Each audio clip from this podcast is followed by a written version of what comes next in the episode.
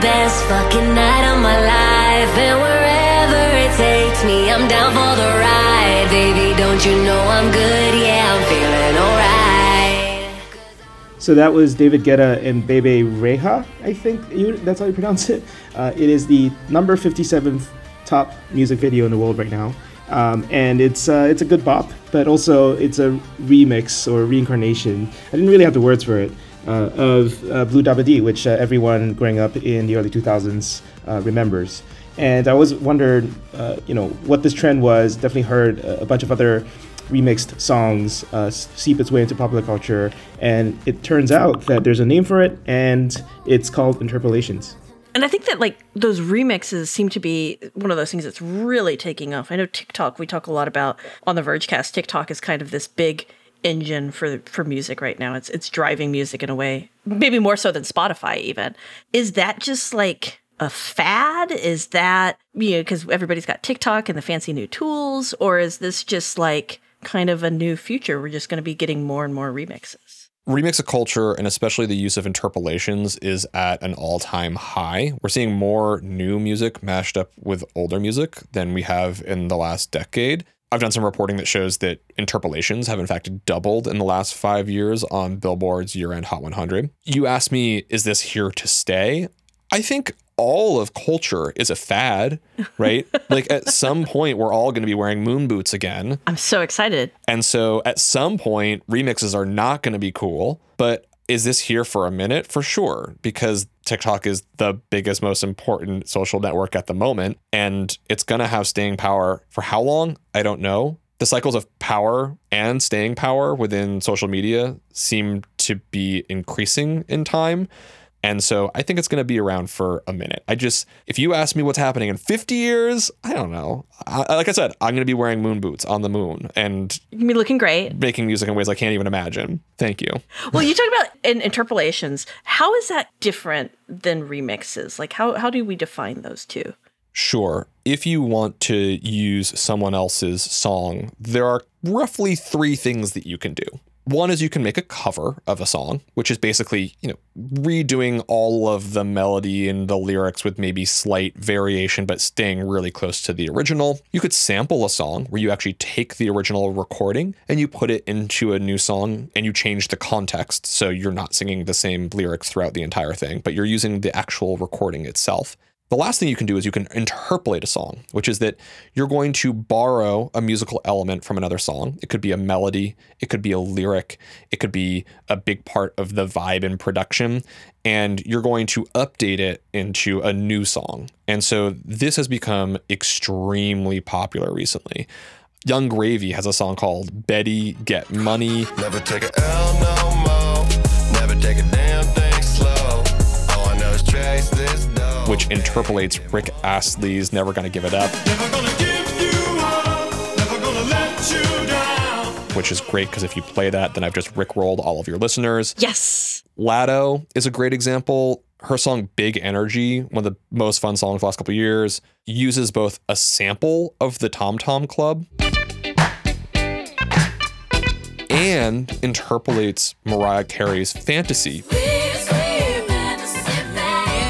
which had used the same sample, but because Latto uses some of Mariah Carey's lyric, she's interpolating Mariah Carey's version of the Tom Tom Club.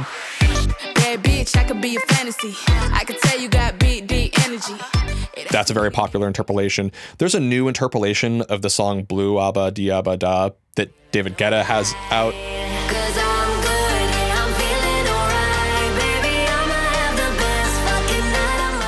There is even a song by Rita Ora which interpolates the Beverly Hills Cop theme.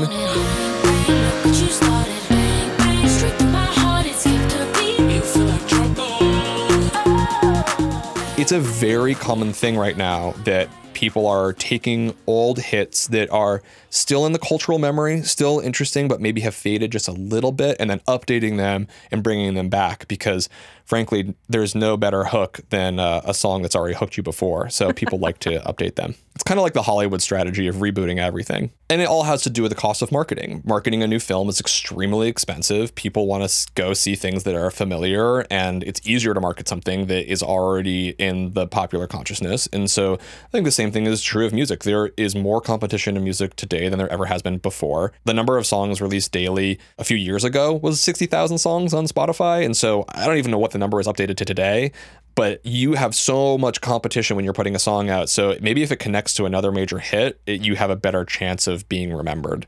Are the studios doing this intentionally? Is this just the artist being like, I want people to listen to my song, which I totally get? Where is the kind of drive coming from to do this? I think it's bi-directional. Mm-hmm. Clearly, listeners like this music because it's performing very well on Billboard. People are choosing to go and listen to it. Radio DJs are continuing to play this music because it's working. At the same time, music publishers are the people that own the songwriting credit, mm-hmm. which is the part that gets interpolated. Music publishers are actively pitching the idea of interpolations to major artists to continue the lifetime and value of their catalog of music. So I spoke recently with Hypnosis Sounds and Primary Wave, two of the biggest financially backed music publishers. These are the people who are buying up old catalogs, like paying sometimes hundreds of millions of dollars for old catalogs. They believe that it's a stable financial asset because they can predict streaming revenue off of these songs for a number of years, and they think that they're going to make money back off of it. And they're also trying to find new markets and new life for that music. They're doing it through biopics. They're doing it through docs. They're getting people to cover those songs, all which increase the value of that catalog. But they're also actively pitching interpolations. They literally go through their list of songs, make lists, sometimes even produce ideas for songs that then turn into hits that get played on the radio, because through the label system, they're able to pitch those ideas, they get them to a major artist, and they get remade. One of my favorite examples of this kind of a thing happening was the song Higher Love. I'm not talking about Steve Winwood. I'm talking about Kygo taking a bonus track from Whitney Houston, covering that song, and then updating it with contemporary production.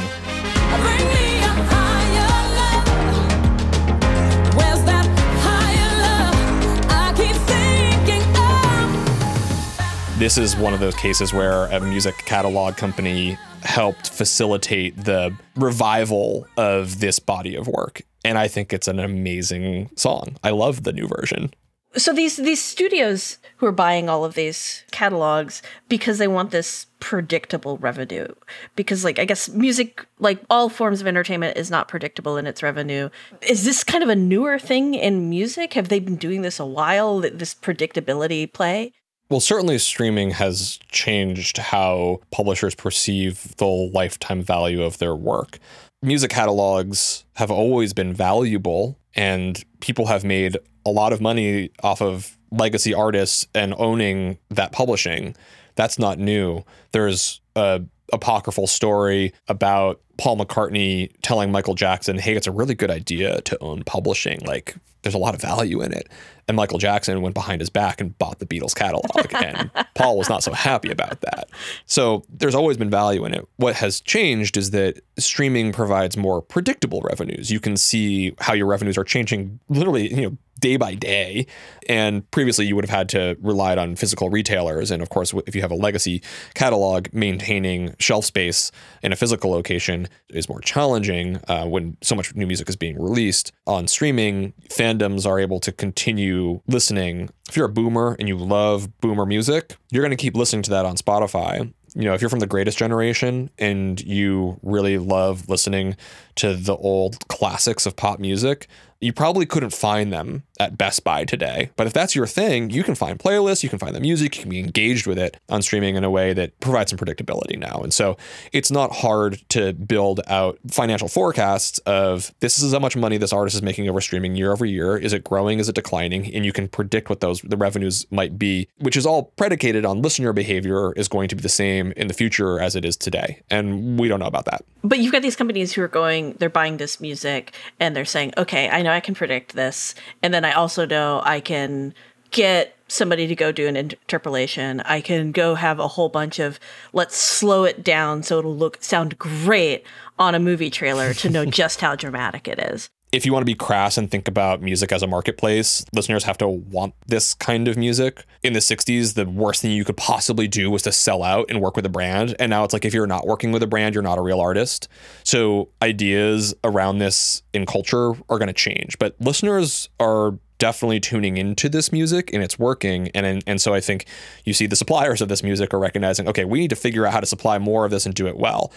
All of the publishers I've spoken with work very hard to maintain high quality. Now, that obviously is extremely subjective, but they're not just letting their catalog out there willy-nilly saying, hey, go cover this song, do whatever you want with it. They're trying to connect old songs with new artists where there is a really strong resonant connection that fans are going to love. They're getting approvals on the songs, the usages, et cetera, et cetera. And Hypnosis Sounds, for example, told me over email that they usually tell the artist who did the recording originally that this is going to happen, even when they don't need to, because a lot of these deals are like, these publishers just own all of it. So they don't need to get the artist's permission. In some cases they do, but they do so anyway, because you don't want to mess with these legacies, right? If you're going to use old IP, don't mess it up because it's actually going to potentially hurt the entire value of the overall catalog. So I think people are trying to do this intelligently and do it in a way that builds value rather than dilutes it. So the publisher pitching part of it is definitely important, but I think it's just one part of the marketplace of how we are listening to old hits in new ways. Is there an end date for this kind of business model? Where they buy the catalogs, they put them on streaming, and then they work with a lot of artists and stuff to do remixes, to do interpolations. Is there an end date to that? A point where, like, there just aren't any more artists who can do these songs? Or there aren't any more artists who you can buy the catalogs from? Pop is always churning over, so there will always be new acts coming along. But there are a couple of end dates. One, you have to have a fandom.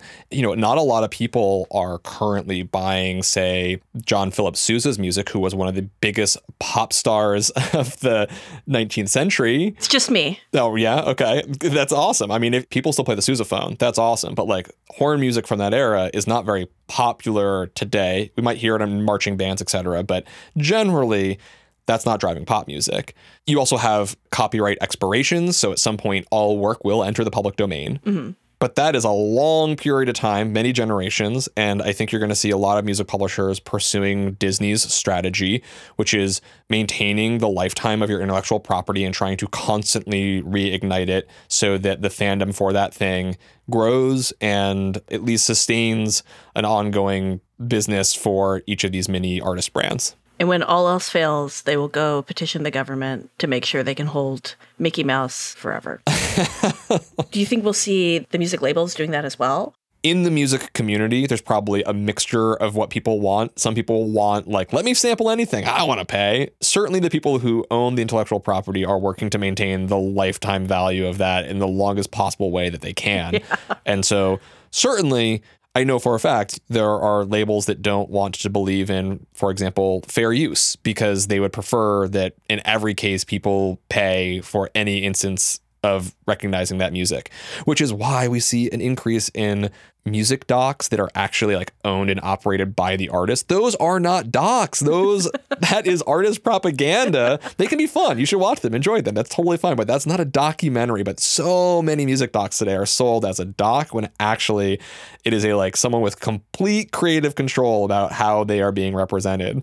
Is there any kind of music trend that you're seeing right now that you think that's the one, that's the future of music? Because a lot of these we've talked about, you're like, you know what, this is going to be part of the future. This is in the fabric of the future of music. Is there any that's like just stand out to you?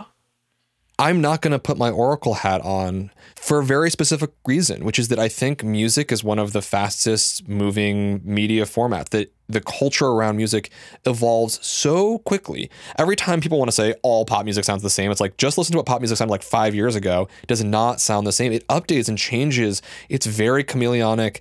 I can't tell you the combination of how pop music is going to sound, how it's going to be created, and how technology is going to inform it, because I think it's going to shift every single year.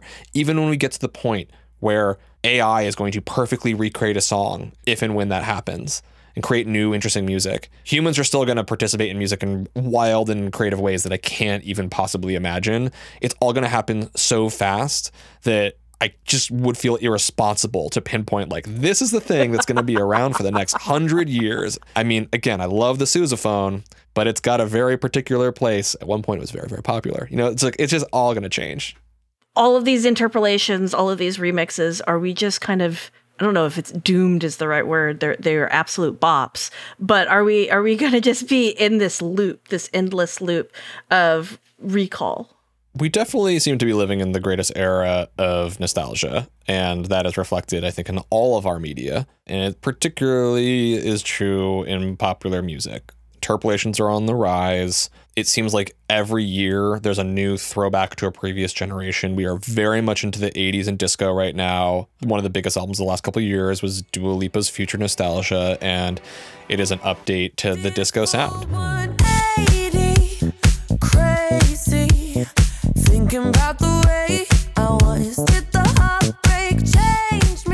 We are, I think, in a nostalgia loop. I maintain that I think the ideas around pop culture and what's going to be interesting will change, and that at some point nostalgia will be frowned upon, but we are in it for a minute. There's no doubt about that. I think every musician secretly hopes for the moment where actually what's going to happen is we're going to go to the most avant-garde, weird thing that's ever been created. And, you know, we lean on artists like Bjork and other folks to help push those sort of boundaries and help change our understanding of what music can sound like. It's always going to be a push and a pull. Ah, I love it. All right. Well, thank you, Charlie, so much for taking the time to talk to us and educate me about music and all the artists that I've never heard of until today. Thank you for chatting.